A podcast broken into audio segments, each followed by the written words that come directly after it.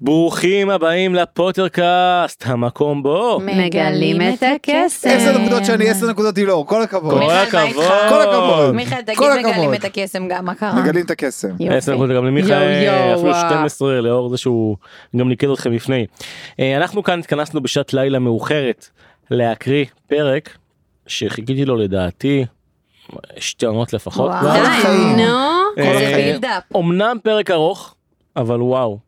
אה, מעניין. רגע, בגלל. זה תדלקת אותנו ביין לפני שנחגוג את המאורע? זה- בעיקר כדי שאנחנו אה, נחגוג את זה שעוד שנייה אנחנו באירוע הסיום. Mm.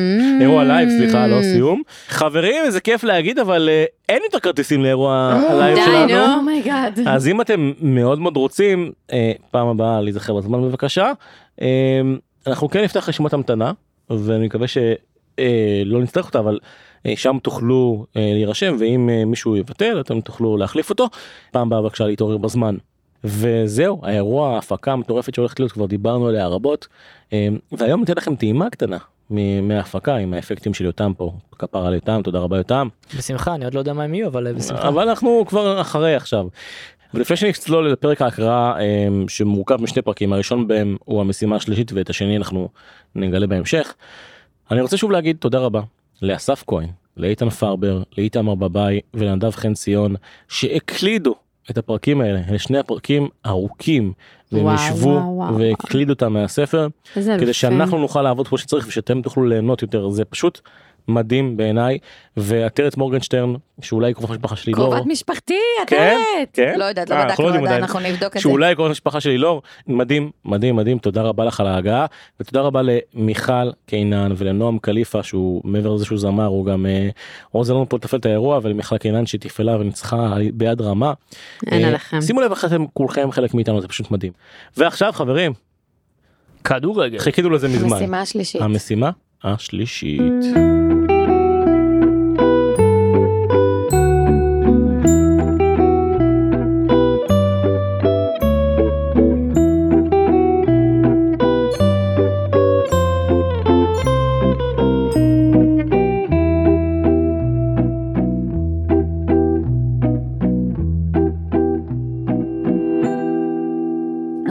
עמוד 550.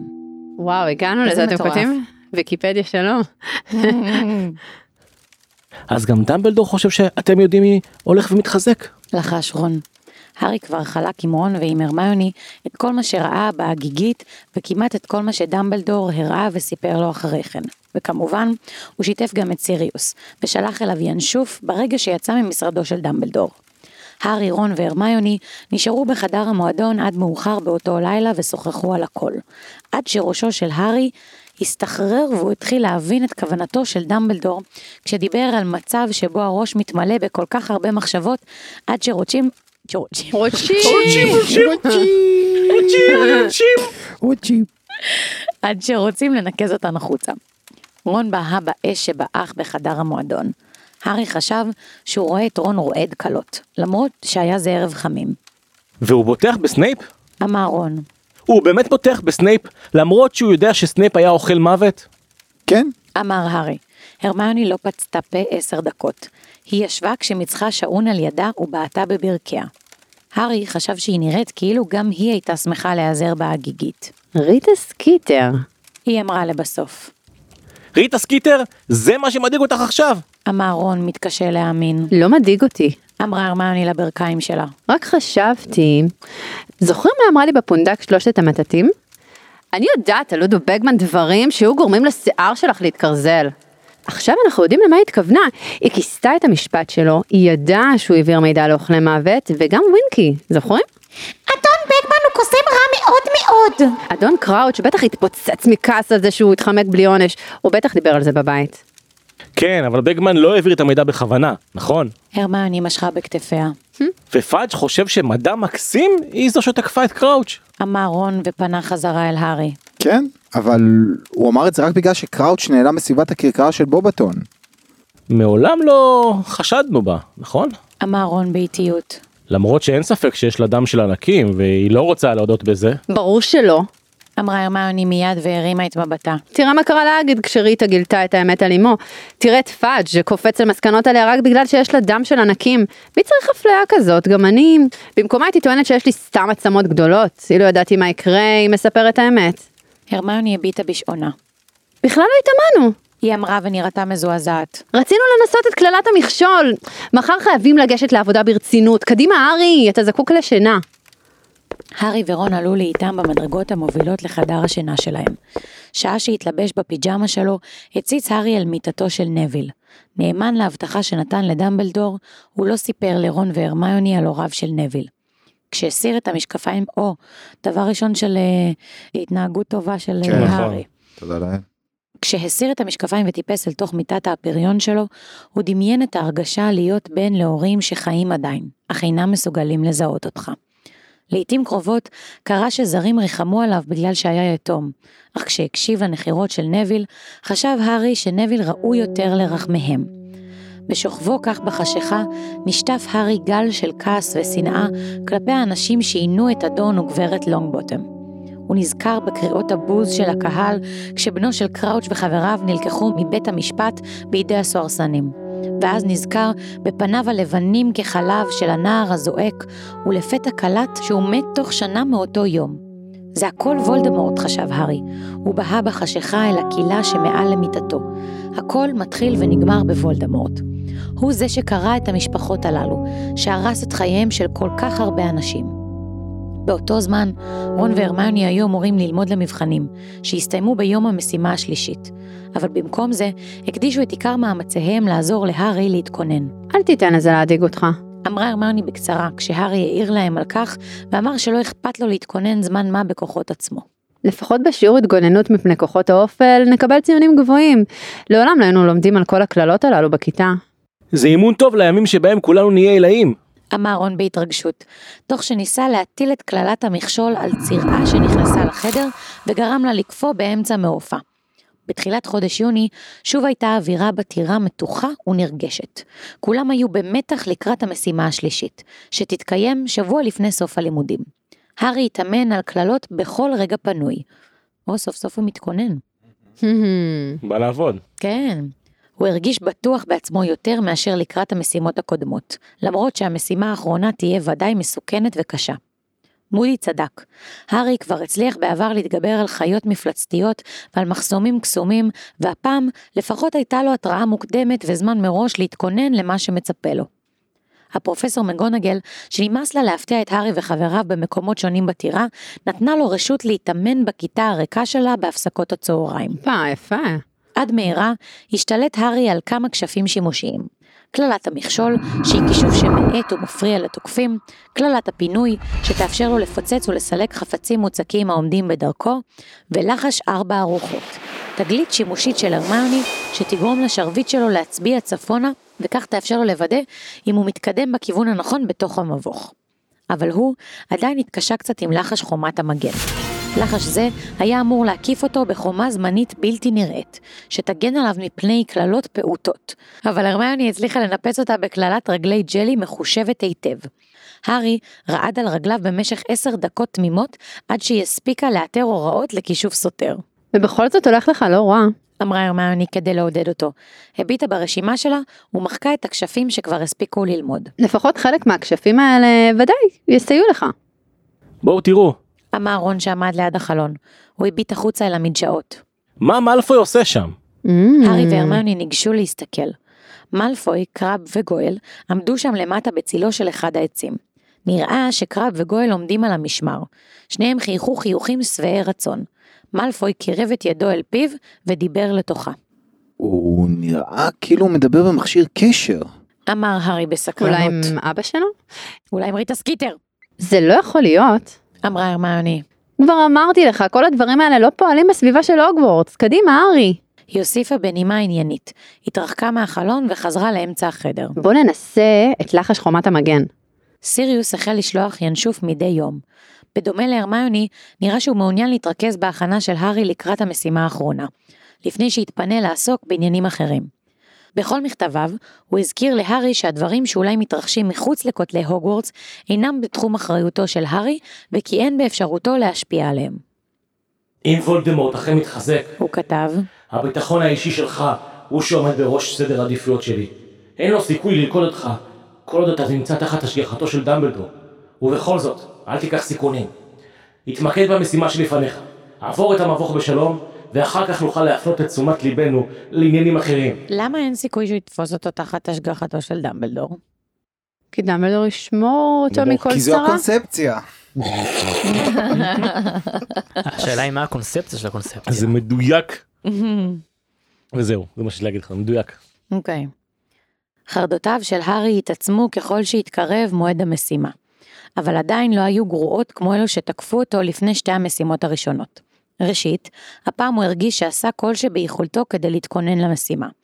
נוסף על כך, זה יהיה המבחן האחרון, וגם אם לא יצליח בו, לפחות הטורניר כבר יהיה מאחוריו, ויהיה בכך משום הקלה עצומה. ארוחת הבוקר הייתה עניין רועש ביותר בבוקר המשימה השלישית. ינשופי הדואר הגיעו והביאו להארי כרטיס ברכה מסיריוס ובו איחולי הצלחה. הכרטיס היה אמנם רק פיסת קלף מקופלת שנשאה טביעת כף בוצית של כלב, אבל הארי העריך את זה מאוד. כבכל בוקר הגיע גם האוך שהביא להרמיוני את הנביא היומי. היא פרסה את העיתון לפניה, הציצה בעמוד השער, ובבת אחת פלטה מפיה את כל מיץ הדלעת של הגמה. מה? אמרו הארי ורון באחד מתבוננים בה. כלום. אמרה הרמני במהירות וניסתה לסלק את העיתון מעיניהם, אבל רון הספיק לחטוף אותו מידיה. הוא בהה בכותרת ואמר, זה לא ייתכן, לא היום. איזו קרצייה היא. מה? אמר הארי, שוב ריטה סקיטר? לא. אמר רון, ובדיוק כמו הרמיוני ניסה להסתיר את העיתון. זה בקשר אליי, נכון? לא. אמר רון בנימה בכלל לא משכנעת. אבל עוד לפני שהארי הספיק לדרוש לראות את העיתון, נשמע דרקו מאלפוי צועק לעברו מהשולחן של סלית'רין שבקצה השני של האולם. היי, hey, פוטר, פוטר, איך הראש שלך? אתה מרגיש בסדר? בטוח שאתה לא עומד להתחרפן לנו? גם מאלפוי החזיק בידו גיליון של הנביא היומי. תלמידי סלית'רין לכל אורך השולחן גיחכו בלעג, והסתובבו במקומותיהם כדי לראות את תגובתו של הארי. תעביר את העיתון. אמר הארי לרון. תן לי לראות את זה. רון הושיט לעברו את העיתון בחוסר רצון בולט. הארי הפך אותו, ומצא עצמו מביט בתמונה של עצמו מתחת לכותרת ענק. הארי פוטר מסוכן ומופרע. הנער שהביס את זה שאין לנקוב בשמו, מעורער בנפשו, ואולי אף מסוכן. כותבת ריטה סקיטר, כתבת לעניינים מיוחדים. לאחרונה נחשפו עדויות מדאיגות להתנהגותו המוזרה של פוטר, המעמידות בספק את יכולתו להשתתף בתחרות מאמצת, כדוגמת טורניר הקוסמים המשולש, ואף להשתתף בלימודים סדירים בהוגוורטס. את צריכה את הסקיטר כל הזמן. כן. ממש. זה- לא, זה- אבל זה מה שאני זה- עושה, לא. מדהים. זה. מושלם.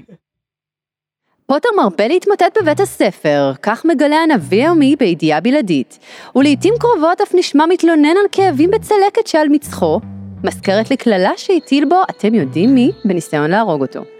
ביום שני שעבר, באמצע שיעור בגילוי עתידות, לנגד עיניה של כתבת הנביא היומי, עזב פוטר את הכיתה בסתרה, בטענה שהצלקת כואבת מדי ואינה מאפשרת לו להשתתף בשיעור. מומחים בכירים בבית החולים של על שם הקדוש מנגו למחלות ופציעות קוסמים, טוענים כי ייתכן שמוחו של פוטר נפגע בהתקפה של אתם יודעים מי, ושהתעקשותו של פוטר על כך שהצלקת עדיין כואבת היא סימן לבלבולו העמוק. ייתכן אפילו שהוא מעמיד פנים. אמר אחד המומחים. אולי אין זו אלא דרישה לתשומת לב. ואולם הנביא היומי חושף כמה עובדות מדאיגות לגבי הארי פוטר, שאותן הקפיד מנהל בית הספר הוגוורטס, אלבוס דמבלדור, להסתיר מידיעת ציבור הקוסמים.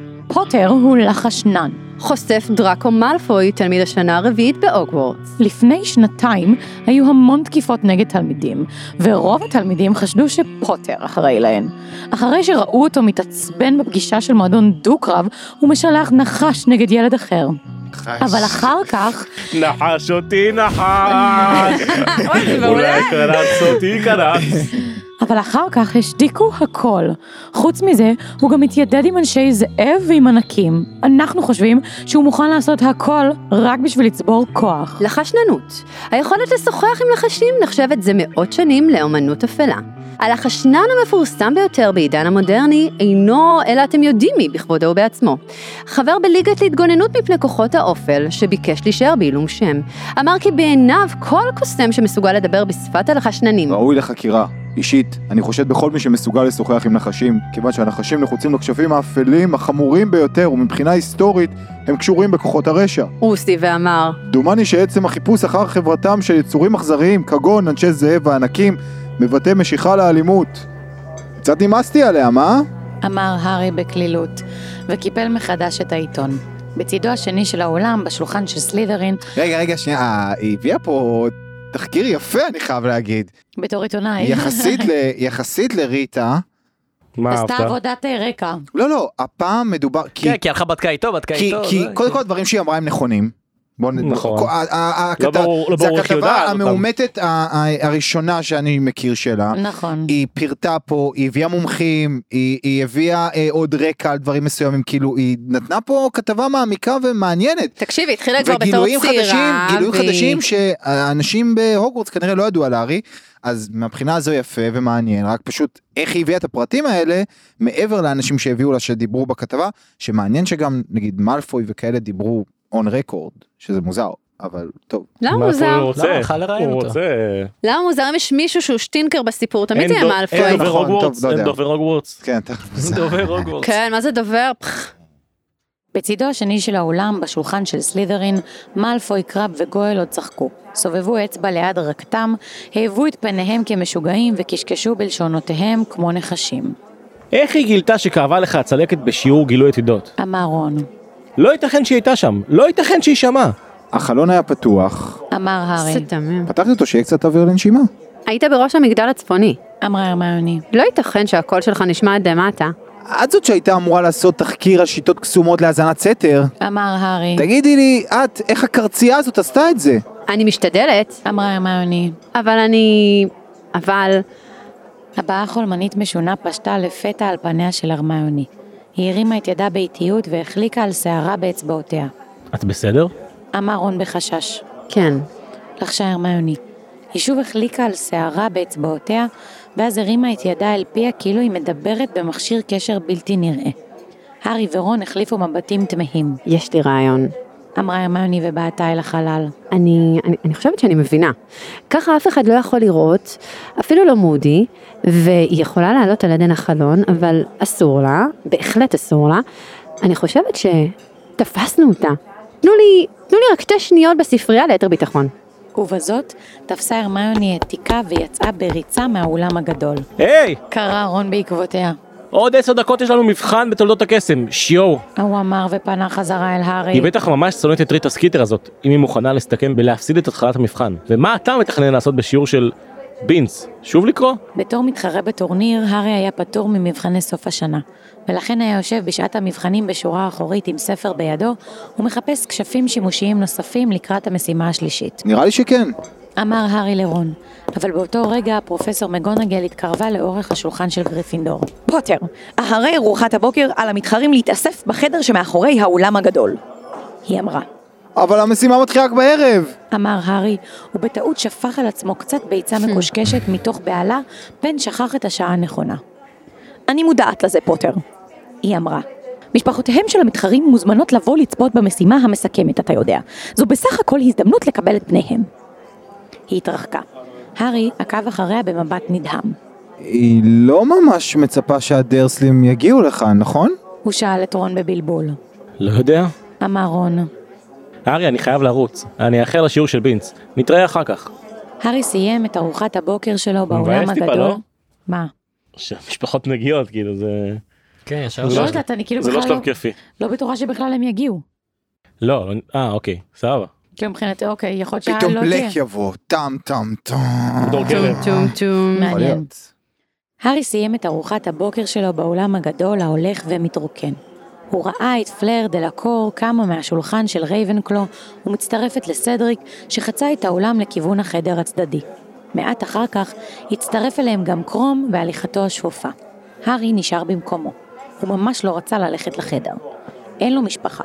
או לפחות לא משפחה שתבוא לצפות בו כשהוא מסכן את חייו. אבל בדיוק כשהוא קם ממקומו, במחשבה שעדיף לו כבר לגשת לספרייה ולהמשיך לחפש עוד כשפים, נפתחה דלת החדר הצדדי, וסדריק שרבב את ראשו החוצה. הארי, קדימה, מחכים לך.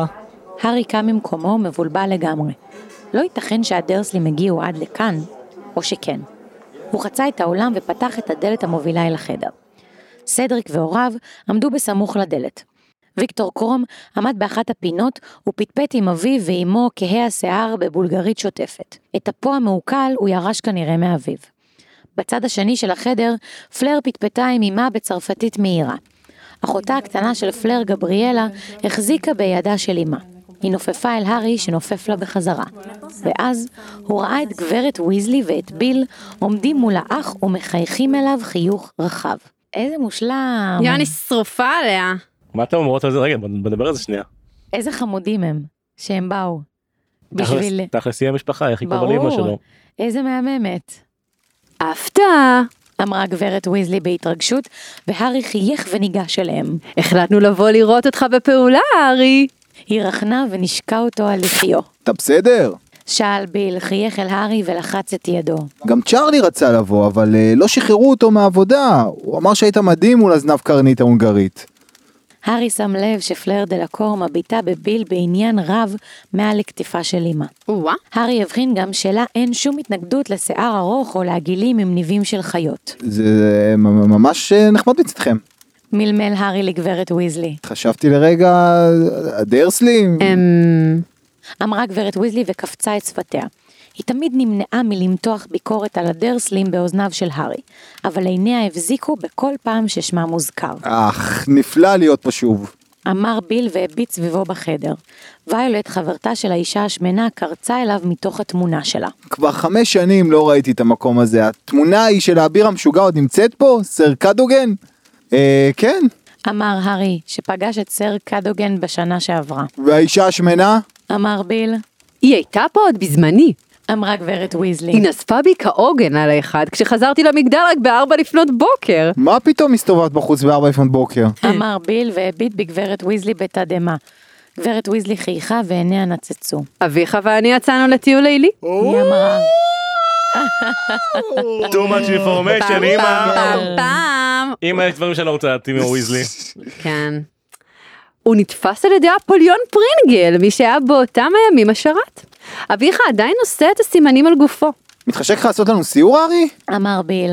כן, בסדר. אמר הארי. סיטואציה מוזרה.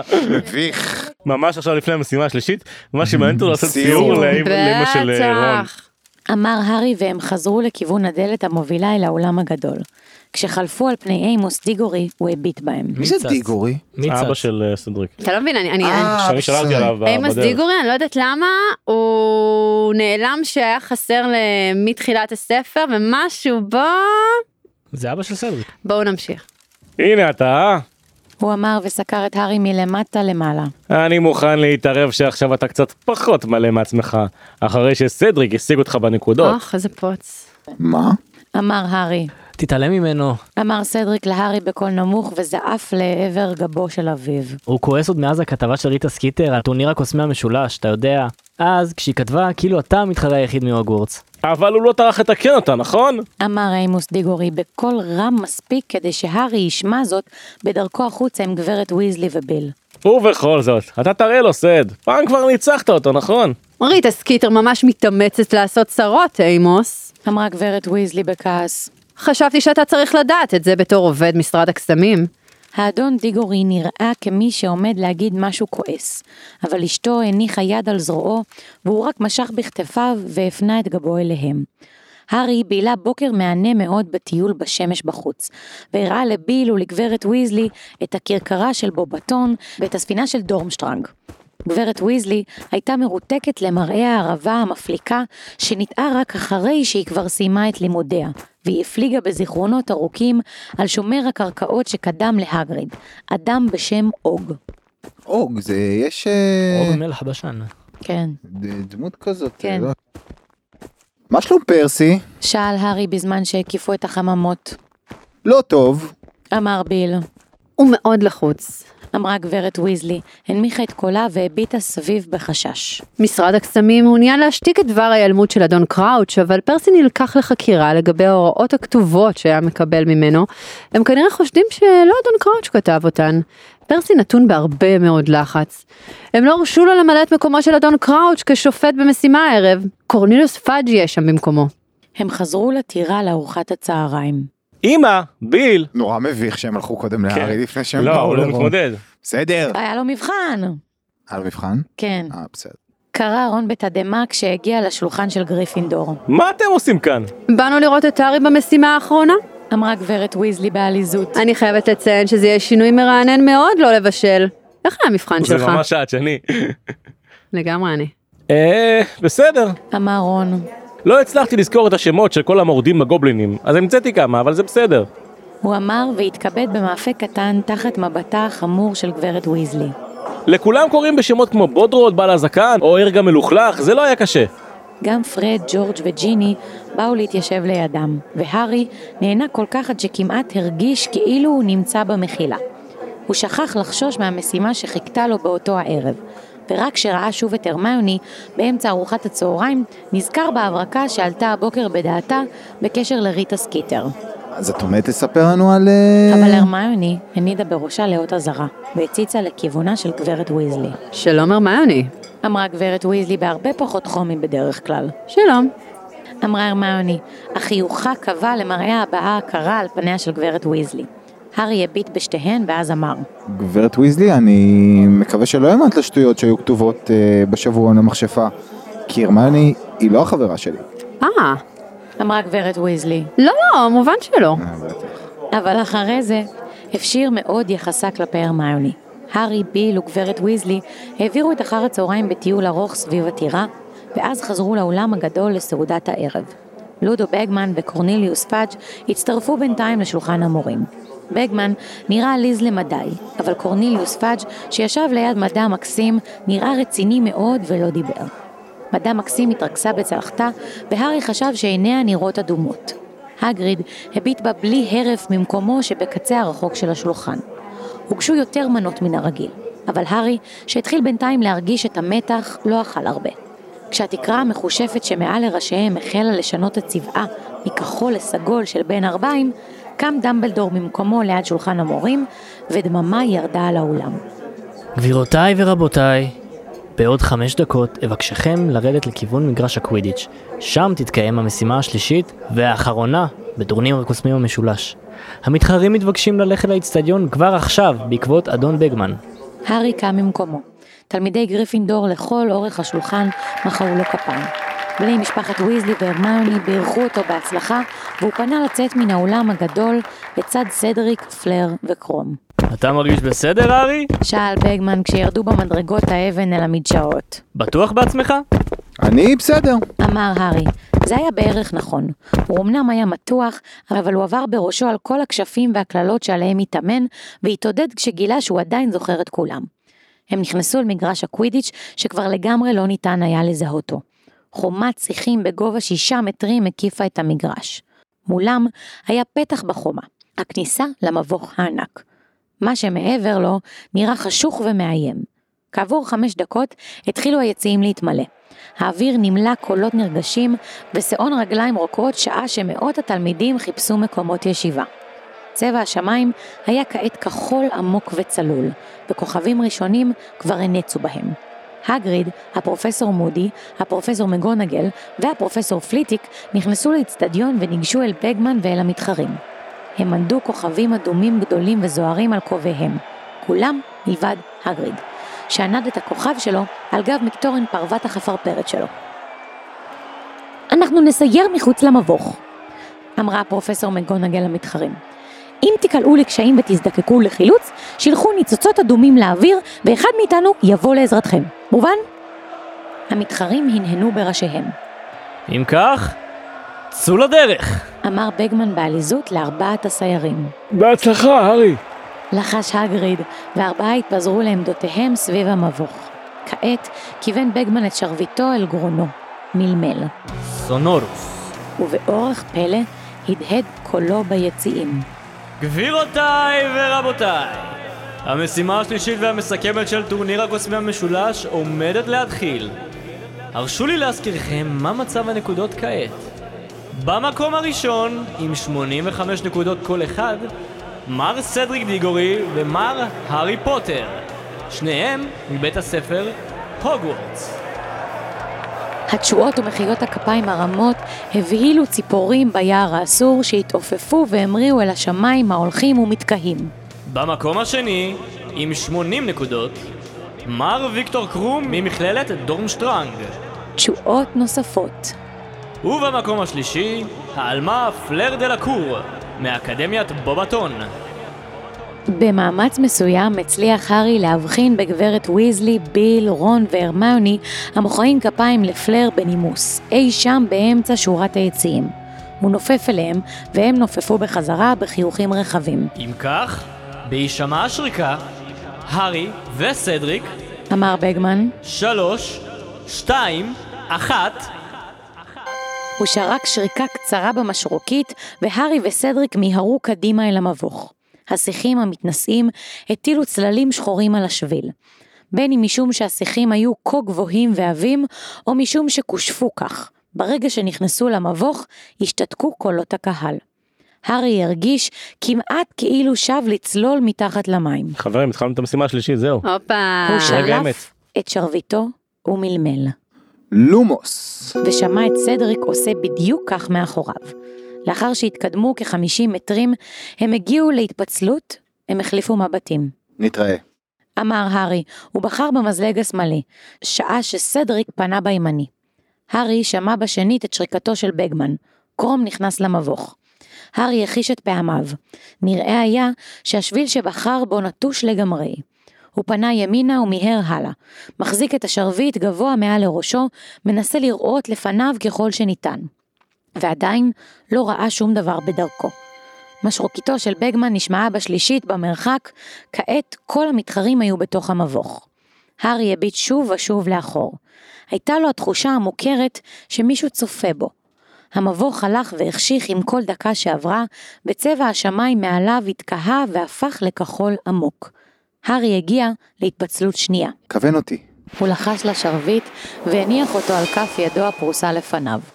מיד חג השרביט סביב והצביע ימינה, הישר אל חומת השיחים. שם הצפון, והארי ידע שכדי להגיע אל מרכז המבוך, עליו להתקדם בכיוון צפון-מערב.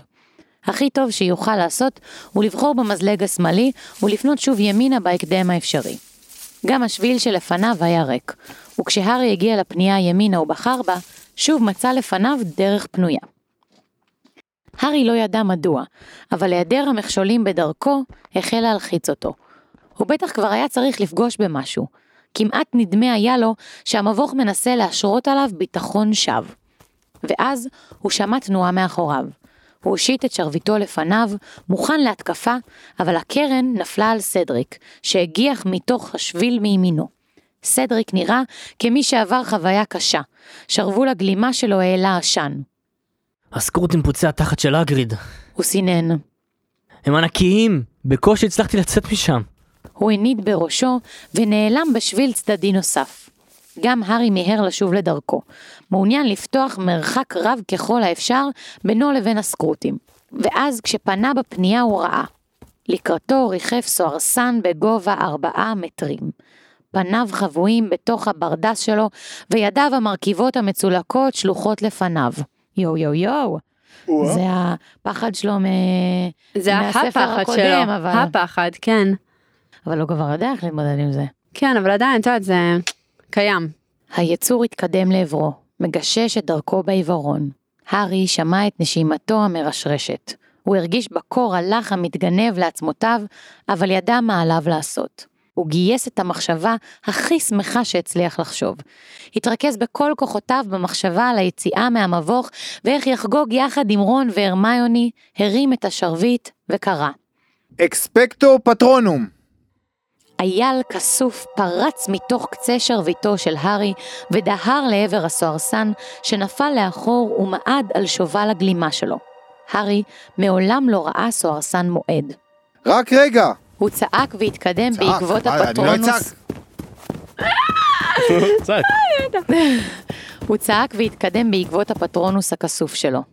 אתה בכלל בוגארט, רידיקולוס! נשמע קול הצלפה חזק ומשנה הצורות התפוצץ והותיר רק חוט עשן דק. האייל הכסוף התנדף ונעלם. הארי הצטער שהפטרונוס לא נשאר לצידו. חברתו הייתה מעודדת אותו, אבל הוא המשיך להתקדם במהירות ובשקט רב. מאמץ את אוזניו לשמוע, ושרביטו שוב מונף מעליו. שמאל ימין ושוב שמאל. פעמיים מצא את עצמו במבוי סתום. הוא הפעיל שוב את כישוף ארבע הרוחות, ומצא שהוא מתקדם רחוק מדי מזרחה. הוא הסתובב לאחור, בחר בפנייה ימינה, וראה מעין ערפל זהוב ומוזר מרחף בשביל שלפניו.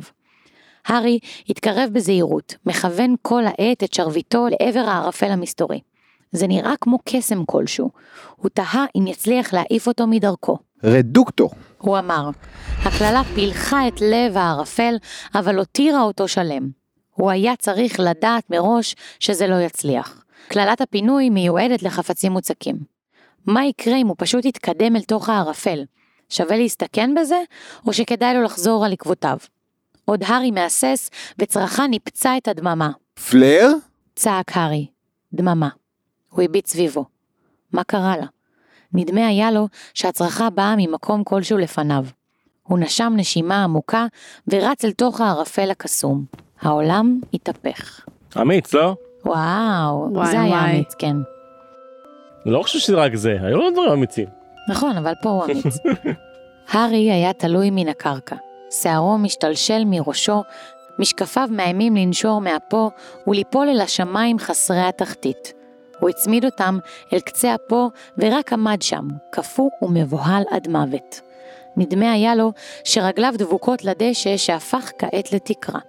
מתחתיו, השמיים השחורים, זרועים כוכבים, נמשכו עד אין סוף. הוא הרגיש שאם ינסה להזיז אחת מרגליו, הוא פשוט ינשור מעל פני האדמה. תחשוב, הוא אמר לעצמו, שעה שהדם זרם אל ראשו. תחשוב. אבל אף אחד מהכשפים שעליהם התאמן נועד להיאבק בהתהפכות פתאומית של השמיים והארץ. האם הוא מעז להזיז את רגלו? הוא שמע את המיית הדם ההולם באוזניו. יש לו שתי אפשרויות, לנסות לזוז, או לשלוח לשמיים ניצוצות אדומים כדי שיבואו לחלץ אותו, ובזאת לפסול את עצמו מתחרות. הוא עצם את עיניו, כדי שלא יוכל לראות את החלל האינסופי שמתחתיו, והרים את רגל ימינו בכל כוחו, מנתק אותה מתקרת הדשא. מיד חזר העולם למצבו המקורי. הארי נפל קדימה על ברכיו על הקרקע המוצקה הנפלאה. הוא הרגיש משותק זמנית מרוב הלם, שאף נשימה עמוקה, מייצבת, ואז קם שוב ומיהר קדימה בריצה. מציץ לאחור אל הערפל הזהוב, שנצנץ בתמימות לאור הירח. הארי נעצר בהצטלבות של שני שבילים, וחיפש סימן כלשהו לפלר. הוא היה משוכנע שהיא זאת שצרחה. במה נתקלה? היא בסדר? לא נראו ניצוצות אדומים. האם פירוש הדבר הוא שנחלצה מהצרות, או שנקלעה לתסבוכת כזו עד שלא הצליחה אפילו לאחוז בשרביטה? באי שקט גובר בחר הארי בפנייה הימנית. אך בה בעת הוא לא היה יכול להתאפק וחשב לעצמו. נותרו רק שלושה מתחרים. הגביע נמצא בקרבת מקום, ונראה לו שפלר כבר איננה בתחרות. עד כאן הוא הצליח להגיע.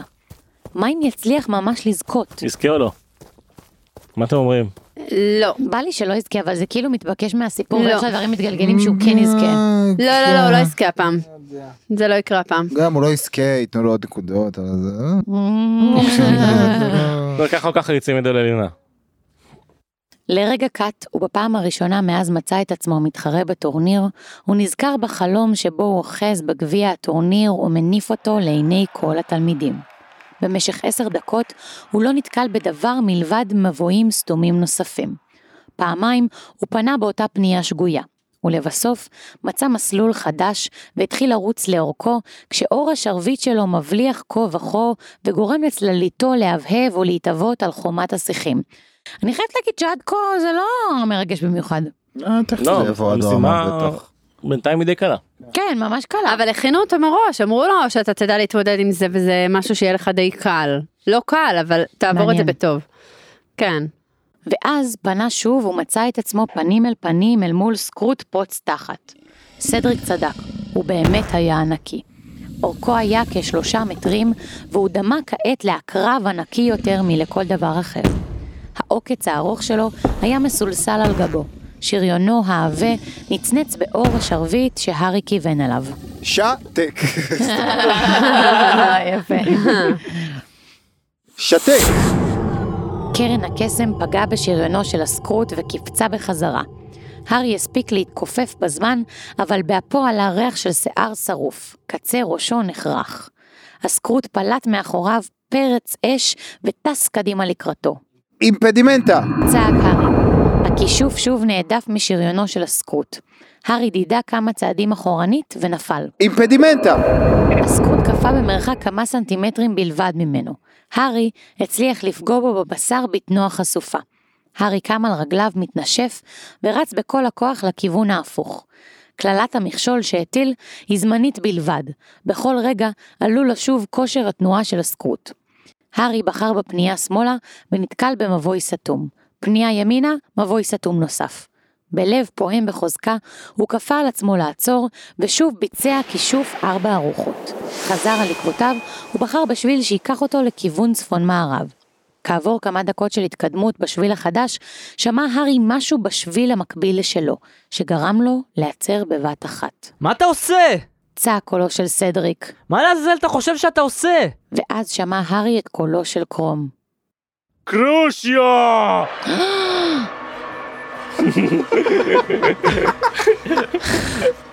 רגע,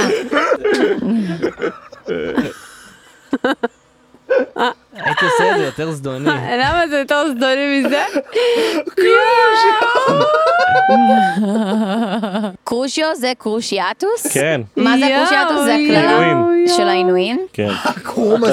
הקללות שלהם מחילה. הופה! אז, אז, אז זה מאוד, זה גורם לי לחשוב שקרום זה לא קרום. קרושיו!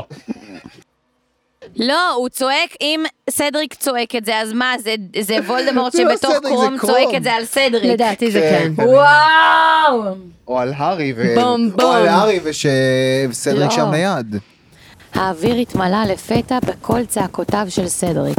מזועזע, הארי רץ במעלה השביל שלו וחיפש מעבר אל השביל של סדריק. משלא מצא מעבר, הוא ניסה שוב את קללת הפינוי. היא לא הועילה הרבה, אבל היא פרצה חור קטן בחומת השיחים, והארי דחף לתוכו את רגלו. בעט בזרדים ובענפים העבים עד שנשברו ופתחו לו פרצה. אני רוצה להגיד משהו כן על האומץ של הארי, שכאילו, גם כשפלר צעקה וגם כשסדריק עכשיו צועק, הוא רץ להציל. הוא רץ להציל. הוא טיפוס מציל. כן, וזה ממש יפה, זה לא זה מובן יפה, מאליו. הנה, מילה טובה אפשר להגיד עליו. מיכאל, תן לי מונולוג מילה טובה על הארי. אני לא, כבר יפה, מפחדת לדבר. עליו, אתה רואה? פה. אני כבר יש לי... יפה. פורץ. את המחסומים. מה עם. סדריק וקרום? קרום... אה, קרום זה לא אתם קרום. כבר שמת לב, הוא לא איתנו. הוא השתחל דרכה, קורע את גלימתו, וכשהביט ימינה ראה את סדריק מפרכס ומתבטל בכאבים על הקרקע, ואת קרום גוהר מעליו. הארי נעמד וכיוון את שרביטו אל קרום בדיוק ברגע שבו הרים זה את מבטו. קרום פנה והתחיל לרוץ. שתק! צעק הארי. הכישוף פגע בקרום בגבו. יול טיפלקה. הוא קפא במקום, נפל קדימה ושכב ללא ניע כשפניו פונים אל הדשא.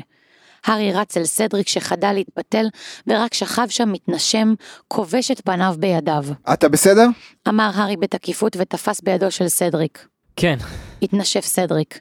כן, אני לא מאמין, הוא התגנב מאחוריי. שמעתי אותו, הסתובבתי, והשרביט שלו היה מכוון אליי. סדריק נעמד, הוא עדיין רעד. הוא והארי הביטו בדמותו השוכבת של קרום. אני לא מאמין. חשבתי שהוא בסדר. אמר הארי ובהה בקרום. גם אני. שמעת את פלר צועקת מקודם? כן. אתה חושב שקרום פגע גם בה? לא יודע. אמר הארי באיטיות. שנשאיר אותו כאן? מלמל סדריק. לא, נראה לי שכדאי לשגר כמה ניצוצות אדומים. מישהו כבר יבוא לחלץ אותו, אחרת אחד הסקרוטים בטח יאכל אותו. כמו שמגיע לו. מלמל סדריק, אבל בכל זאת הרים את שרביטו וירה באוויר מטח של ניצוצות אדומים שריחפו מעל קרום וסימנו את המקום שבו שכב. הארי וסדריק עמדו שם לרגע בחשיכה והביטו סביב, ואז סדריק אמר. טוב, נראה לי שכדאי שנמשיך. מה? אמר הארי. אה, כן, צודק. זה היה רגע מוזר. לרגע היו הוא וסדריק מאוחדים נגד קרום, ועכשיו נזכרו שהם יריבים. הם המשיכו בשביל החשוך מבלי לדבר, ואז הארי פנה שמאלה וסדריק ימינה. עד מהרה דעך כל צעדיו של סדריק. הארי המשיך ללכת, נעזר מדי פעם בכישוף ארבע ארוחות כדי לוודא שהוא מתקדם בכיוון הנכון. עכשיו זה בינו לבין סדריק.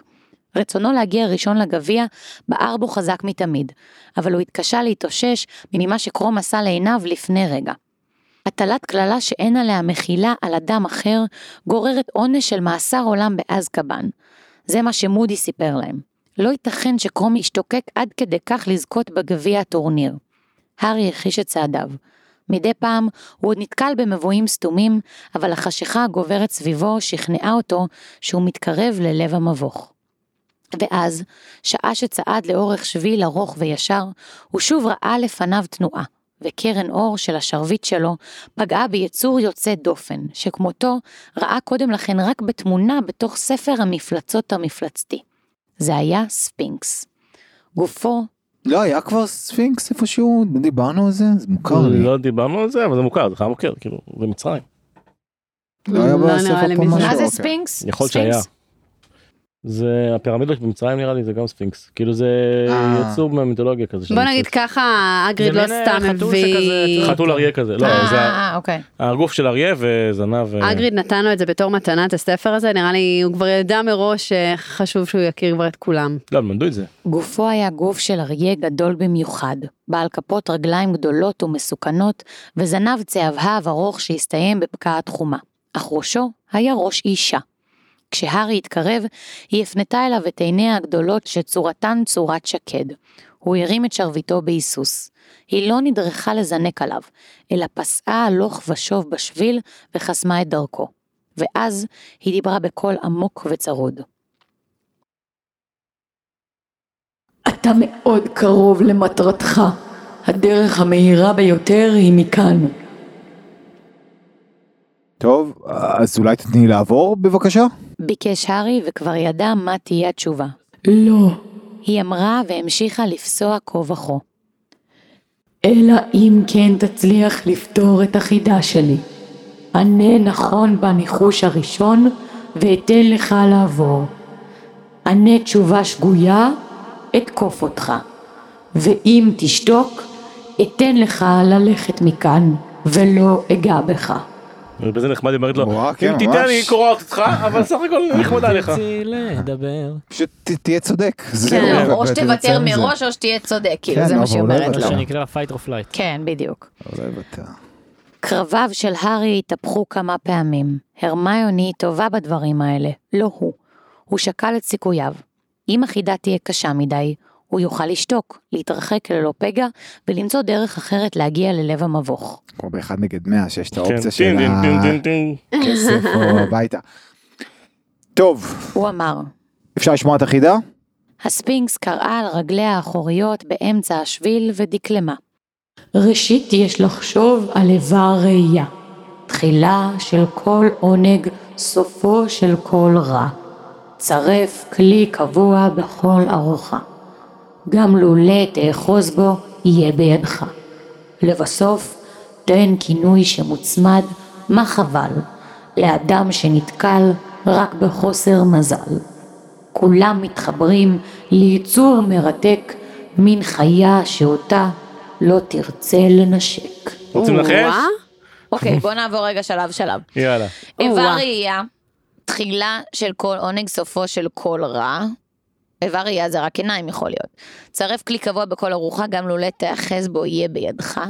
צף כלי קבוע בכל מתחת, הוא יהיה בידך. עבר לי מזלג, אוקיי, לא יודעת מה זה, אבל כאילו, אה, כן, מזלג היא כאילו, גם אם לא לא- תאחוז בו, לא אם אתה אחוז. אה אוקיי. לא יודעת, כי היד זה כמו אצבעות, זה כאילו כזה, הוא יהיה בידך. לא יודעת. לבסוף תן כינוי שמוצמד מה חבל לאדם שנתקל רק בחוסר מזל. היצור מרתק אותו לא תרצה לנשק זה סוהרסן. אולי. התשובה הכללית צריכה להיות אה, יצור מין חיה שאתה לא תרצה לנשק. למעלה זה הפרטים שמובילים האותיות כן. שמרכיבות אותה. אוקיי. איזה אותיות מרכיבות אותה. אותיות. תעשו עכשיו האותיות שמרכיבות את אה, מה? את החיה שאותה לא תרצה לנשק. מה זה זה האות הראשונה של כל מילה שיוצאת בחידה הזאת Mm, זה פלוס מינוס כן. כן אני אקצר לכם. כן זה זה בערך. משהו בסגנון. אה, עיניים זה עין. מה, התחלנו בעין. אה, אנחנו מכירים את השם של היצור הזה? כן, כן. אם תמצאו עוד שתי אותיות, לדעתי כבר תדעו. אה, מה יש? אה, צרף כלי קבוע בכל ארוחה, סכין, כף מזלג. צלח, אולי גם... עין, סמך, אס, אס, עם. למה סמך? יש לך חיים. מה זה תחילה של כל. עונג, סוף של כל רע? לא, תחילה של כל עונג סופו של כל רע. תחילה של כל. עונג, סופו של כל רע. סופו של כל הוראה, תחילה של כל סופו. מוות. תחילה של כל עונג. זה- סליחה, זה אותו דבר. מה? טוב, אמרתם עין. ראשית יש לחשוב על איבר ראייה. תחילתה של כל עונג, זה תחילה של האות עונג, והסוף של האות אה. נו, אז עין. אה, זה מה עין, שהבנתי. אוקיי. אה, לכן צרף כלי רע, בכל. ארוחה. גם לולא. תאחז בו, יהיה בידך. איזה כלי. גם אתה לא מאוחז בו, הוא ביד שלך? סכין, מזלג, כף. אה, מה עוד יש? זה נכון, זה נכון, התחילתו של כל עונג כי זה עין, כן, עונג ורע עין, כן. צרף כלי קבוע בכל ארוחה. זה סכין אולי, גם לולא תאחז בו, יהיה בידך. לא? כי אתה יכול לחתוך משהו. נכון. או סכין. לא, לא. מזלג, לא. כי אתה יכול להרים, כאילו. אה, מזלג, כי אתה יכול להרים עם הידיים, לא? כלי קבוע. גם לא תחזיקו, הוא יהיה ביד שלכם. גם אני אנחנו לא נחזיק והוא. עוזר לכם בכל ארוחה. יא, מה- היד שלי. אז זה יוד. אז עין יוד. לבסוף אה, תן כינוי שמוצמד מחווה מחווה. לאדם שנתקל רק בחוסר מזל. אה, אה, ביש מזל מה? כינוי שמוצמד, מחשבה. ביש מזל? וואו, את טובה אחותי. מה, כן? מה ביש מזל זה? כינוי שמוצמד לאדם שנתקע בחוסר מזל, ביש מזל זה כינוי לבן אדם? זה כינוי. אוקיי, אז. עין יוד בית, איב. וסד, וסמך, איבס, מה זה? איבס. כולם מתחברים ליצור מרצק. תחשבו איזה זה לפי הסדר, כאילו, זה כן. לא... איזה יצור מרתק יש לכם ב... מתחיל בעין, נגמר בחוסר מזל. לא, נגמר בסוהרסן. לא. לא, כולה נגמר. בחוסר מזל. חיה שאתה לא תרצה לנשק זה הכללי. כולם מתחברים כל, ה... כל ה- מה שאספת, כל הרמזים שאספת, מתחברים ליצור מרתק, שזאת החיה שלא תרצו לנשק. ביש מזל, כן, אבל יש מזל חשוב. ביש מזל. עכביש? איי. ביש מזל. אה, א'. העין, אז איפה הכף? כף. כלי קבוע בכל ארוחה, גם לא לתאחז אה, בו. כף יד. כן. אה, זה עין, אה. כף יד, ביש מזל, עכביש. וואי, אוקיי. נייס. ארי לא הצליח, סתם. הארי בהבא. אפשר לשמוע שוב, קצת יותר לאט? הוא שאל בהיסוס. היא מצמצה בעיניה, חייכה וחזרה על השיר. וכל הרמזים מתחברים לחיה שלא הייתי רוצה לנשק אותה. שאל הארי. הספינקס רק חייכה אליו את חיוכה המסתורי. הארי הניח שהכוונה היא כן. הוא חשב. יש הרבה יצורים שהוא מעדיף לא לנשקם. הדוגמה הראשונה שקפצה למוחו הייתה סקרוט פוץ תחת, אבל משהו אמר לו שזאת לא התשובה הנכונה. הוא ייאלץ לפתור את הרמזים אחד-אחד. אדם שנתקע רק בחוסר מזל. מלמל הארי תוך שהוא בוהה בה. חוסר מזל אה, הוא קורבן או שלומיאל לא זה לא הניחוש שלי אה, ביש מזל אה, אני אחזור לזה תוכלי לחזור שוב השער רמזים בבקשה הספינקס חזרה על השורות הראשונות של השיר. כלי קבוע בכל ארוחה גם לולא תאחוז בו יהיה בידך מה אני מחזיק ביד שלי בכל ארוחה בכף ה- כף רגע רגע כף כף הכף הכף תמיד אצלי ביד יפה מיכאל. ממש. הספינקס חייכה אליו. כף, כף, כביש בזק, כביש, כ... כ... כ... אמר הארי פוסע אף הוא הלוך ושוב. חיה שלא הייתי רוצה לנשק עכביש. הספינקס חייכה חיוך רחב עוד יותר. היא קמה, מתחה את רגליה ואז זזה הצידה כדי לאפשר לו לעבור. תודה, מה זה, זה היה קצת קל. תודה. אמר הארי וזינק קדימה. כן, אבל תשכחי שגם האחרים כבר קיבלו את כל המלכודות וכל הזה. כן, אז כאילו יצא להארי קל. זה לא קל, כן. מפתיע. אמר הארי וזינק קדימה, המום מן החוכמה של עצמו. עכשיו הוא בטח קרוב מאוד, הוא חייב להיות קרוב. השרביט שלו הראה שהוא בדיוק בכיוון. אם לא ייתקל במשהו איום מדי בדרך, אולי עוד יש לו סיכוי. לפניו הייתה שוב התפצלות שבילים. כוון אותי. הדבר לא. היחיד שעובר לי כוון אותי. בראש, זה כוון אותי. שכאילו הוא הפיל את אה, קרום, אבל בקסם זמני. בשידוק, כן. בשיתוק זמני, אז מה הסיכוי שכאילו הוא באמת נפל וזה, או שכאילו הספיקו לקחת אותו לפני, או שאולי הוא פגע בעוד אנשים בדרך, ו... הוא עוד לא ועוד הוא הלך. יחזור, כן, ועוד לא הלך. הוא עוד לא הלך. עוד לא הלכתי. אני עוד פה. הוא לא הולך. הוא לחש שוב לשרביטו, והשרביט הסתובב והוא פנה למזלג הימני. הוא רץ גארי לשם פוטר. וראה אור לפניו. גביע הטורניר הקוסמים המשולש הבוהק ניצב על כאן במרחק כמאה מטרים ממנו. הארי בדיוק פתח בריצה כשדמות שחורה זינקה על השביל לפניו. סדריק עמד להגיע לשם ראשון.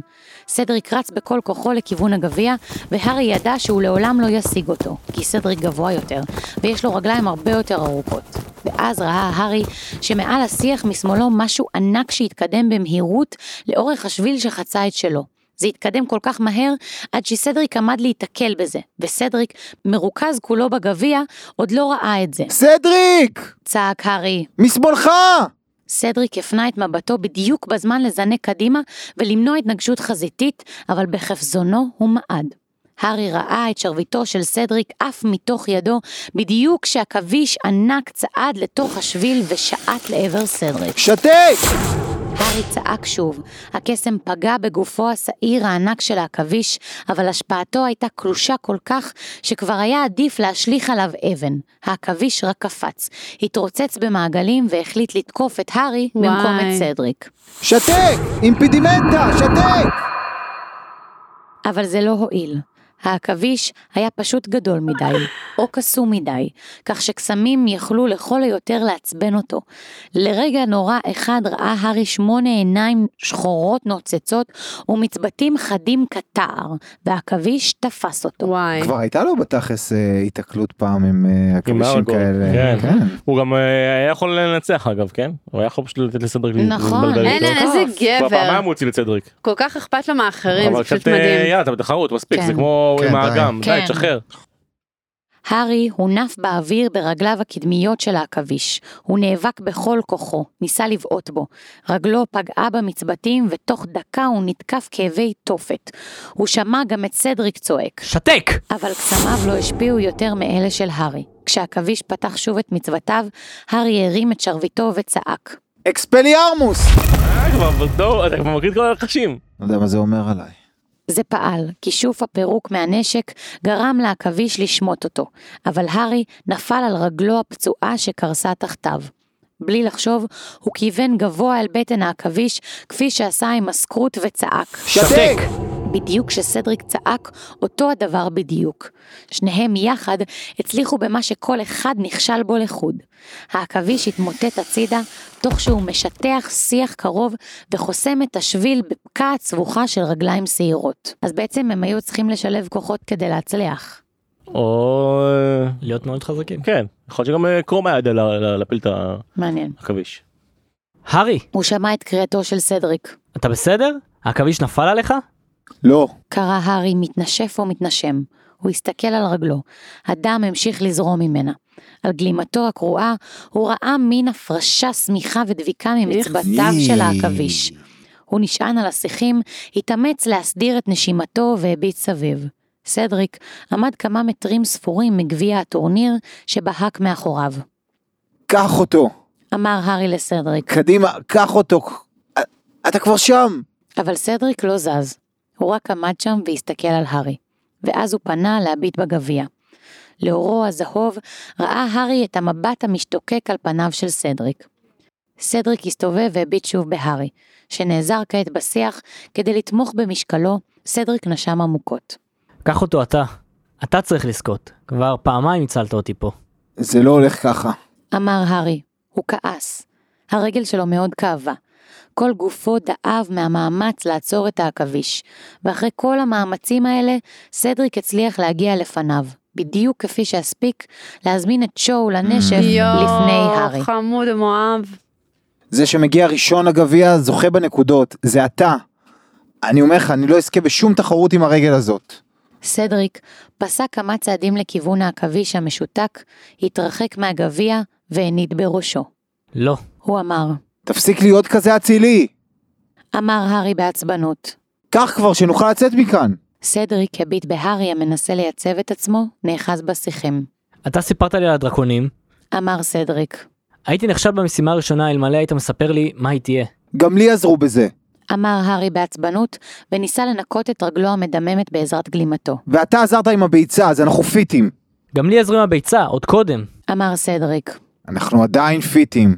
אמר הארי, וניסה את רגלו בזהירות. היא רעדה בחוזקה כשהניח עליה את משקלו, כנראה שנקע את קרסולו כשהעכביש הפיל אותו עליו. היית צריך לקבל יותר נקודות במשימה השנייה. אמר סדריק בעקשנות. נשארת מאחור כדי להציל את כל בני הערובה. אני הייתי צריך לעשות את זה. מה הוא לא רוצה לזכות? לא הבנתי מה... לא, אה, איזה יפה, אני מאוד אוהבת את השיח הזה בין שניהם. כן, קצת... אה, אבל קצת מלקק, יותר עייף, מדי, מה, מלוקק. לא. יפה, אבל- אבל זה נגיד טיעון כבר מפגר. איפה קרוב? בסוף קרוב יבוא כן. ויקח את הגביע. לא מגיע לו לזכות. לא אתה, לא אתה, לא אתה, בום, קרום. פלר. לא, אתה. פלר עוד לא ראינו את. אתה. אני הייתי היחיד שהיה מספיק מטומטם כדי לקחת את השיר הזה ברצינות. אמר הארי במרירות. קח כבר את הגביע. לא. או, אמר סדריק. הוא פסע מעל הסבך רגליו של העכביש כדי להצטרף להארי שבהה בו. סדריק היה רציני. הוא מוכן להפנות גב לתהילה, שכמותה לא ראה בית האפלפף כבר מאות שנים. קדימה. אמר סדריק.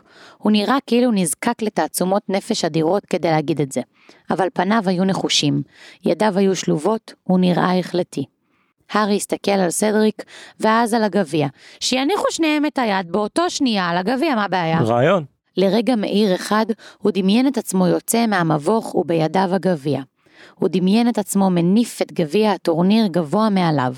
שמע את שאגת הקהל, ראה את פניה של צ'ו קורנים בהערצה, והתמונה שבראשו הייתה בהירה יותר מאי פעם בעבר. ואז היא התפוגגה, והוא מצא את עצמו מביט שוב בפניו העקשניים והמוצלים של סדריק. שנינו. אמר לא. הארי. מה? ניקח אותו יחד. זה עדיין יהיה ניצחון של הוגוורטס. נגמור בתיקו. סדריק בהה בהארי. הוא התיר את ידיו השלובות. אתה... אתה בטוח?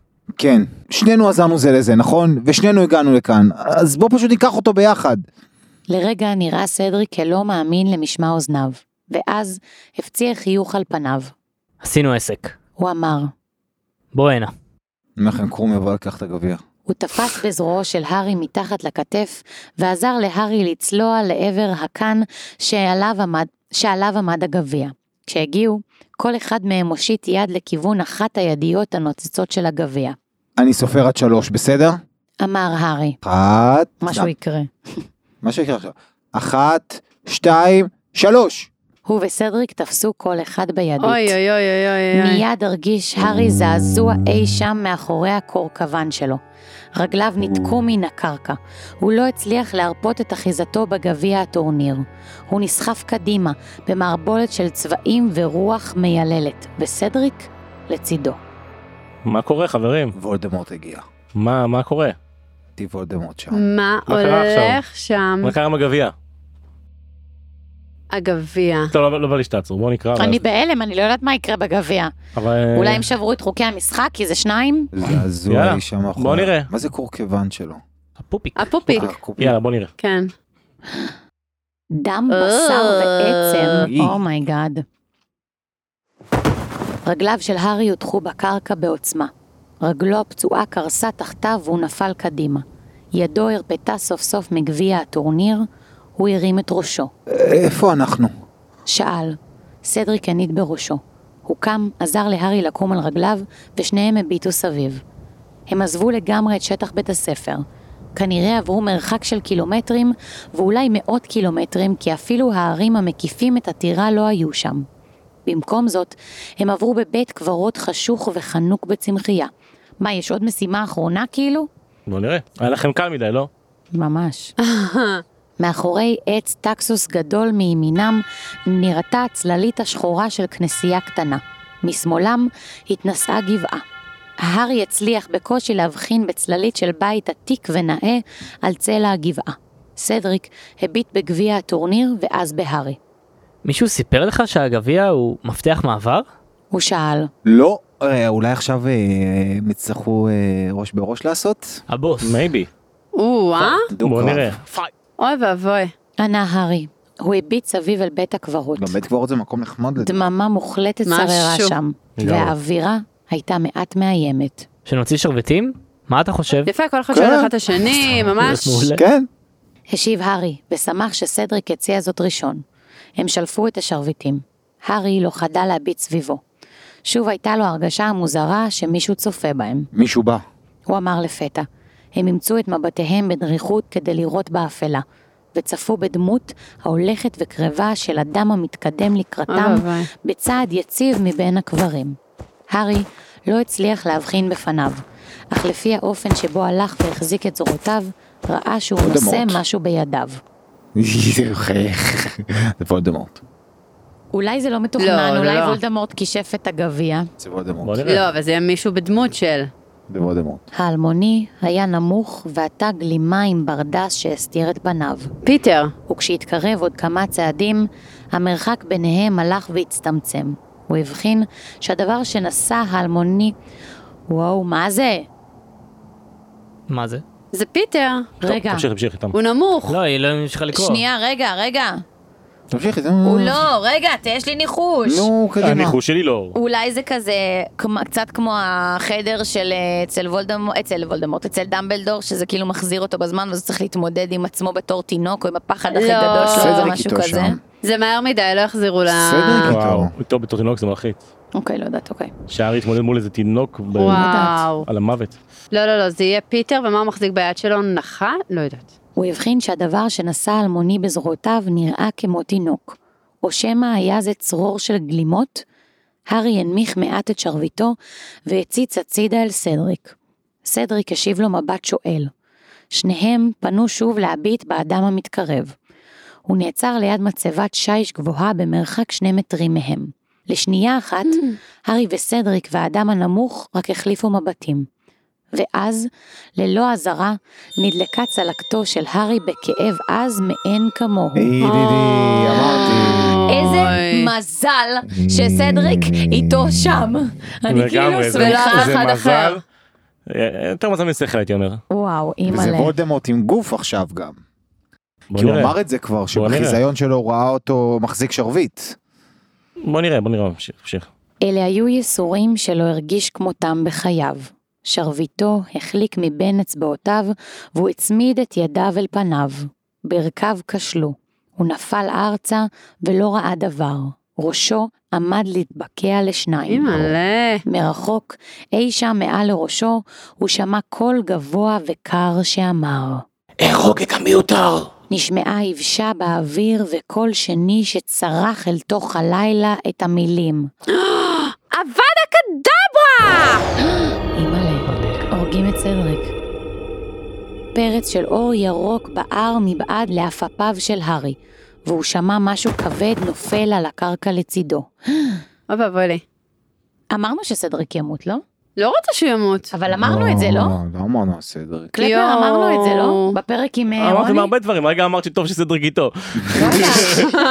אני לא יודעת, אני כאילו, הכל משתנה פה מאוד אתם מבינים מהר. עכשיו בהתאם לתקופה, ישר אני חושבת על אימוס. אתם מבינים? כאילו אני לא יכולה כבר עם ה... אה.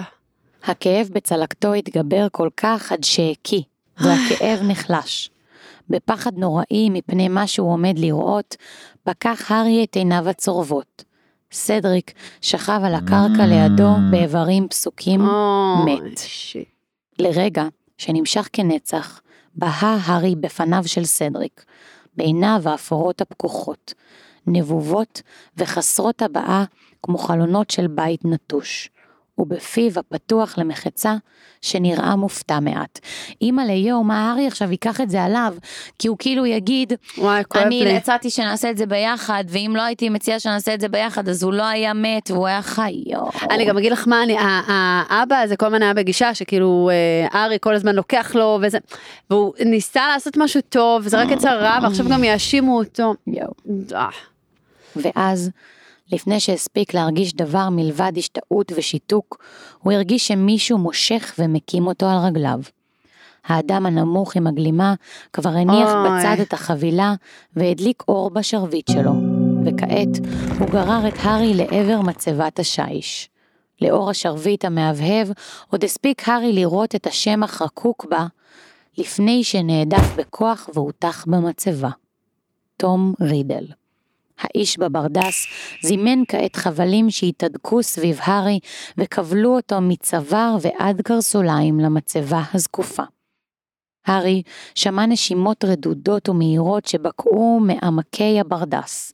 הוא נאבק, והאדם היכה אותו. היכה אותו ביד וואי. שחסרה בה אצבע אחת. אוף. והארי הבין מי מסתתר מתחת לברדס. זה היה זנב תולה. איזה באסה. אז זה לא וולדמורט. לא, זה היה פיטר. זה פיטר. איזה באסה. אתה הוא פלט, אבל זנב תולה שסיים לקשור את החבלים לא השיב. הוא היה עמוק מדי בקשירת החבלים. אצבעותיו רועדות ללא שליטה, מחליקות על הקשרים. אחרי שווידא שהארי כבול אל המצבה כל כך חזק, עד שלא יכול לנוע גם סנטימטר, שלף זנב תולה מגלימתו יריעה של בד שחור, ודחף אותה בתנועות אלימות לתוך פיו של הארי. ואז, בלי להוסיף מילה, פנה והתרחק מהארי במהירות. וואי, מלא, איזה קשה זה לקרוא את הפרק הזה בתקופה הזאת. כן, אוף. אני חייב להגיד לך שבתור ילד שקראתי את זה, זה הפעם שקראתי טקסט ופחדתי פחד מוות. כן, כן. בן 13 או משהו כזה, כאילו, פחות הייתי. הארי לא היה מסוגל להשמיע אף צליל, גם לא לראות לאן זנב תולה נעלם. הוא לא היה מסוגל להפנות את ראשו כדי לראות מעבר למצבה. הוא יכול לראות רק את מה שמונח בדיוק מול עיניו. גופתו של סדריק שכבה במרחק של כשבעה מטרים ממנו. מעט הלאה משם, מנצנץ לאור הירח, היה מוטל גביע הטורניר. מה שווה הניצחון עכשיו? שרביטו של הארי היה זרוק על הקרקע לרגליו. חבילת הגלימות, שנראתה להארי כמו תינוק, גם היא הייתה מונחת בסמוך לרגלי הקבר. נראה שהיא מתנועעת קצת. נחש זה נחש זה נחש. כן, כן. הארי הביט בה, וצלקתו שוב בערה בכאב חד, ולפתע הוא ידע שהוא לא רוצה לראות מה שוכב שם בין הגלימות. לא רוצה שהחבילה הזאת תיפתח. הוא שמע רשרושים לרגליו. הוא הביט למטה וראה נחש ענקי מזדחל בדשא, מקיף את המצבה שאליה נקשר. טוב, זה וולדמורט, לא? אנחנו יודעים שוולדמורט הוא גם זה- משנה צורה לנחש, לא? לא, אה, זה כן, פיטר אה, והנחש. ראיתם את וולדמורט בפרק הראשון, אבל- והוא היה מתואר... זוכרים לך אותו? אבל היה גם נחש, הבסיליק. כן, יש, לא בסיס, כי היה נחש, לא נגיני, נחש. אבל זוכרים איזה, אה, איך הוא מתואר? כשהפרנק ברייס הגנן ראה אותו, הוא תיאר אותו הוא, כן, זה היה נראה לו כמו, אבל. בחיזיון האחרון עכשיו? של הארי קטנה כזאת. בחיזיון וואלה. האחרון של הארי עכשיו בסדר עבר זמן מאז הוא יכל ל- ל- להתחזק כל הדעה. הוא כאילו היה מאחורי הוא כיסא, הסתתר. הוא- והיה. לידו הוא נחש. כן, נכון, נכון, נכון. שהוא יכל בעצם לפגוע הוא לא בהארי ראה ספציפית הנחש. וולדמורט, הוא ראה יד הוא מחזיקה. ראה כיסא עם יד שהחזיקה נכון. שרביט ונחש לידו. כן. נכון. כל נשימותיו המוזרות והשורקות של זנב תולה התחזק שוב. זה נשמע כאילו הוא מתאמץ להזיז משהו כבד. ואז הוא חזר לשדה הראייה של הארי, והארי ראה אותו דוחף לעבר מרגילות הקבר יורה עשויה אבן. נראה שהיורה הייתה מלאה מים. הארי שמע אותם מפכפכים בתוכה, והייתה גדולה הרבה יותר מכל קדרה ששימשה את הארי אי פעם. בטן אבן אדירה, גדולה מספיק כדי להכיל אדם בוגר שהתיישב בתוכה.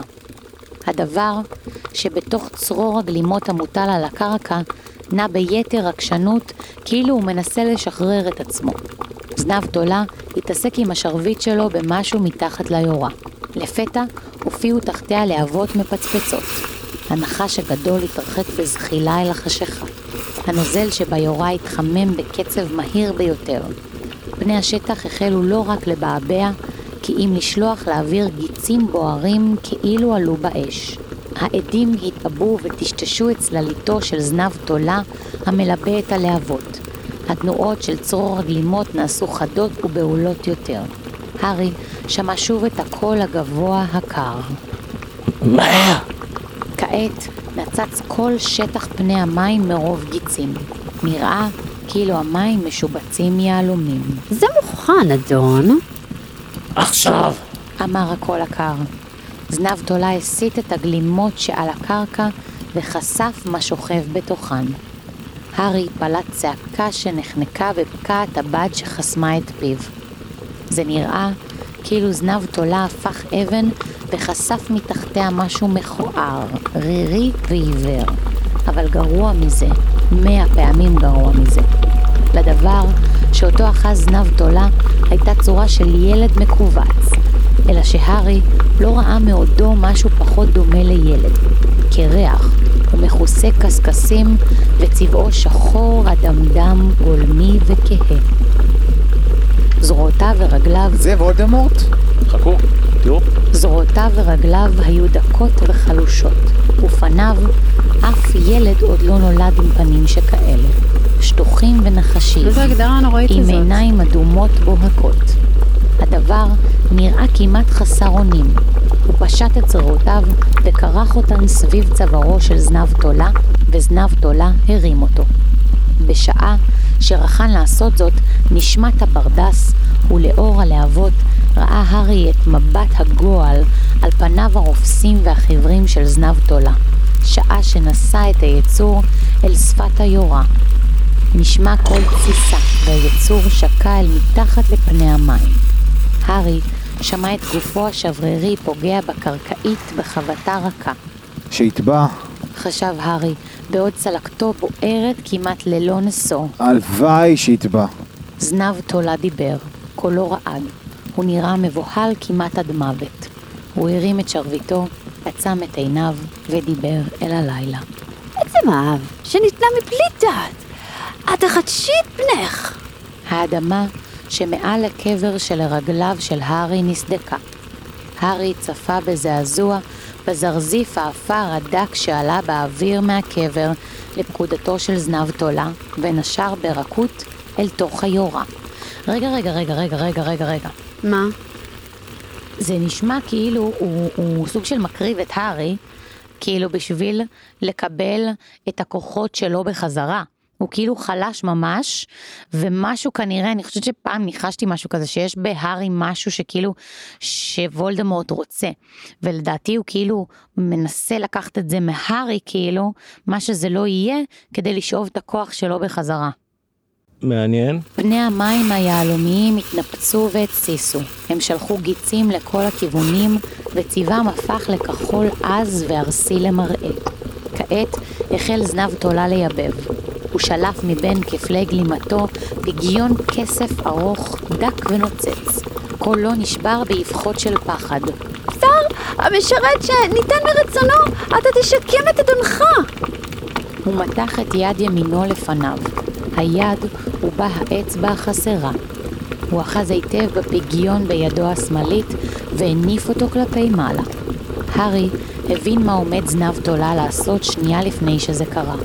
הוא עצם את עיניו בכל כוחו, אבל לא הצליח לחסום את הצרחה, שפילחה את הלילה וחדרה אל תוך הארי כאילו גם הוא נדקר בפגיון.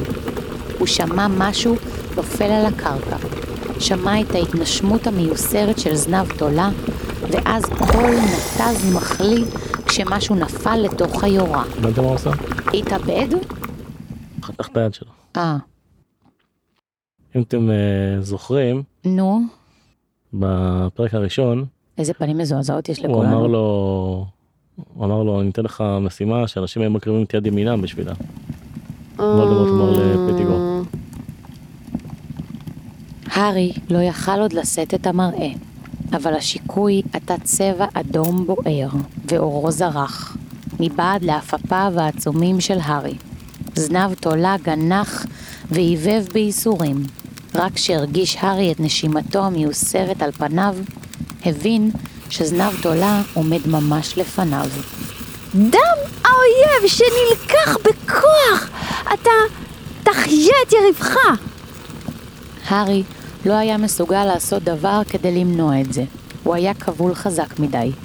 הוא מצמץ במאמץ לראות, נאבק חסר אונים בחבלים הכובלים אותו, וראה את פגיון הכסף הנוצץ רועד בידו הנותרת של זנב תולה.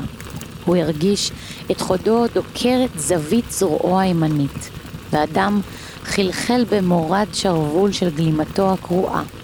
זנב תולה, עדיין מתנשף בכאב, גישש בתוך כיסו ושלף בקבוקון זכוכית שאותו הצמיד לפצעו של הארי, כדי לקלוט לתוכו את טיפות הדם. הוא חזר ליורה בצליעה, ובידו דמו של הארי. הוא שפך את הדם פנימה. הנוזל הפך את צבעו מיידית ללבן מסנוור. זנב תולה, שגמר למלא את תפקידו, צנח על ברכיו ליד היורה, ואז קרס הצידה ונשכב על האדמה. חובק את גדם זרועו המדמם, נשנק ומתייפח. היורה רתחה, ושילחה היהלום שלה לכל הכיוונים, בוערים באור חזק כל כך, עד שהכל סביבם הפך לשחור קטיפתי, ואחר כך, כלום. הלוואי שזה טבע, חשב הארי, הלוואי שהכל ישתבש. ואז פתאום קבעו כל הגיצים שבקעו מהיורה. במקומם עלה והתעמר גל סמיך של עדים לבנים, שמחקו כל מראה בעיניו של הארי, כך שלא הצליח יותר להבחין בזנב תולה, או בסדריק, או בכל דבר מלבד עננת העדים שבאוויר. זה ישתבש. הוא חשב. הדבר הזה טבע, הלוואי, הלוואי שהוא מת. אבל אז, מבעד לערפל שלפניו, הוא הבחין בצללית הכהה של גבר, גבוה ודק כשלד, העולה באיטיות מתוך היורה. רעד של אימה קרה חלף בגופו. כסה אותי. הוא בעצם, אה, רגע, רגע, הוא בעצם... היה צריך את היד של זנב תולה ואת הדם של הארי בשביל לקום לתחייה? כדי לקבל ואת גוף. ואת אבא שלו, את העצם של אבא שלו, את ה- אה, זה הקבר של אבא שלו. את המה? הקבר של אבא שלו. אמרו בהתחלה. הקיבה של מי? הקבר של. אבא שלו. אה. הקבר של אבא שלו, כן. הקבר של אבא של מי? של וולדמורט. תום הארי, תום של רידל? כן. אבל זה- זה תום רידל זה וולדמורט. תחשבו. תחשבו. מה תחשבו? זה הבן שלו.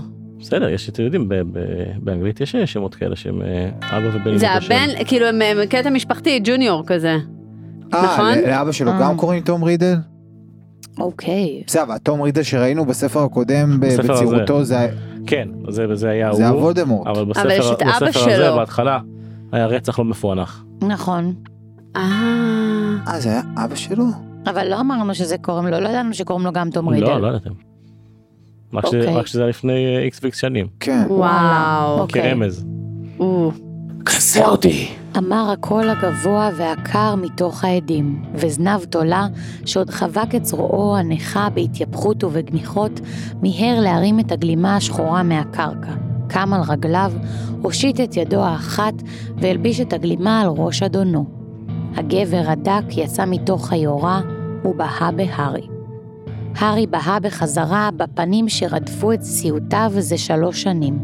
לבן יותר מגולגולת, עם עיניים רחבות ובוערות בצבע השני, ואף שהיה פחוס כאפו של נחש, בעל חריצים במקום נחיריים. הלורד וולדמורט קם בשנית. וואו. טם טם טם.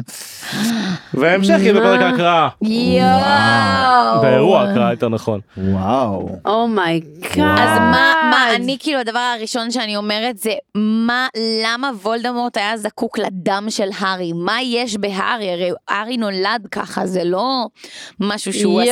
יואו.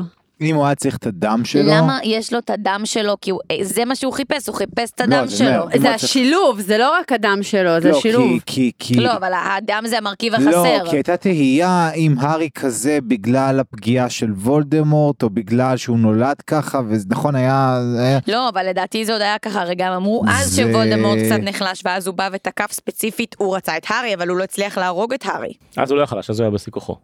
אז הוא היה בשיא כוחו? אז הוא רץ, למה הוא רצה את הארי? אני לא יודעת. אבל הוא לא. הצליח להרוג את הארי. הוא לא הצליח להרוג את הארי, ו... אולי הוא ניסה לתקוף אותו מסיבה אחרת, אבל בעצם התקיפה העביר אליו איזה שהם כוחות מסוימים? משהו כזה? לא יודעת. וואו. אימא'לה, איזה פחד.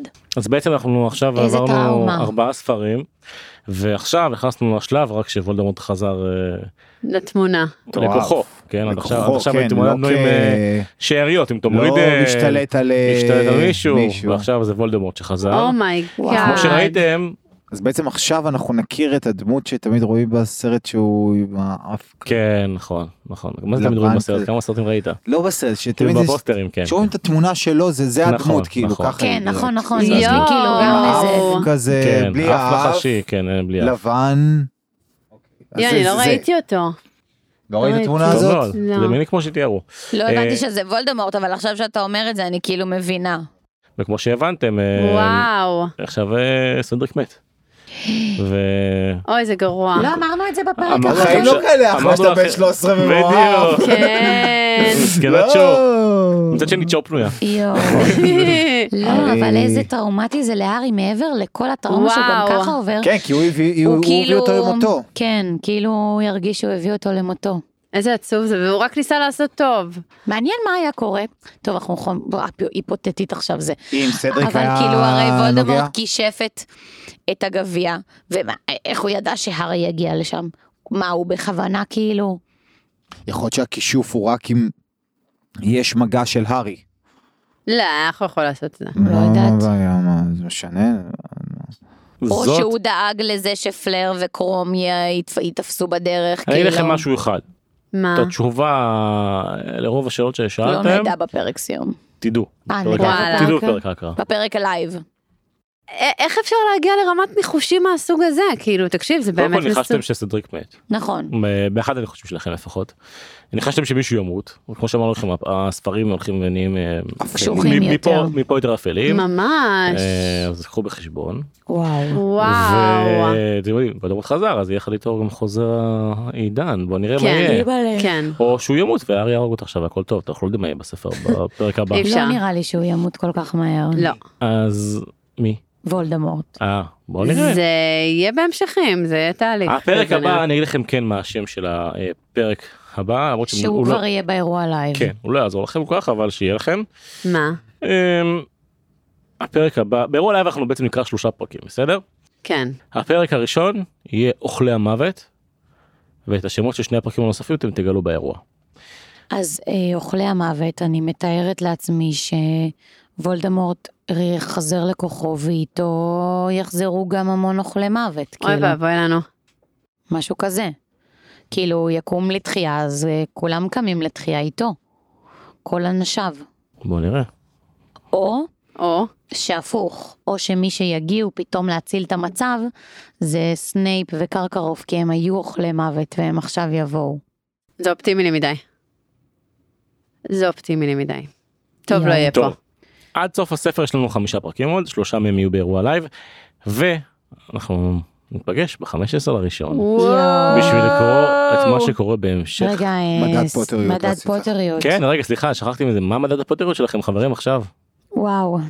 אמ, כמה אתם אני עולה לתשע. אני קצת, קודם כל, אני, אני קצת בהלם, זה כאילו, זה קטע, אבל אתה יודע, אם היינו קוראים את, הפרק, את הפרקים האלה בכל נקודת זמן אחרת במציאות שלנו היום, זה היה לי שוק וזה, אבל כאילו אני מרגישה שזה ממש הרבה יותר כאילו פצע מטלטל כזה עכשיו. כן, אבל, אבל גם בלי קשר זה, גם זה בלי פרק קשה. קשר זה, זה פרק קשה, אבל אני כאילו הרבה יותר מרגישה אותו על בשרי.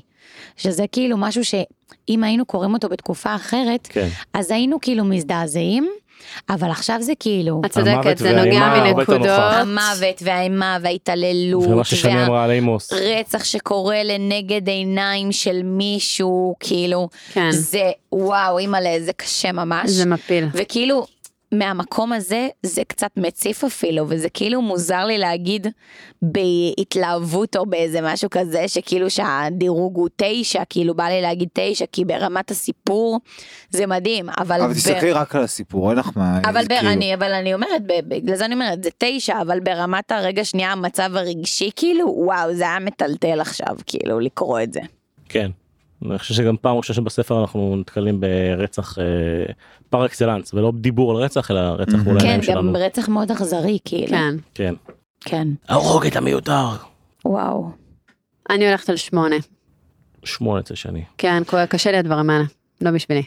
ב-15 לראשון אנחנו נראה איך ממשיך הסיפור. לא איך הוא נגמר אבל איך הוא ממשיך. ומה שאני יכול להגיד לכם שהולך להיות מאוד מעניין. אירוע שאסור לפספס אז מי שעדיין לא הספיק לרכוש כרטיסים יש לנו את רשימת ההמתנה אתם מוזמנים להירשם אליה וזהו אנחנו ניפגש ממש ממש עוד מעט. ועד עד אז ביי כולם. ביי. ביי. ביי.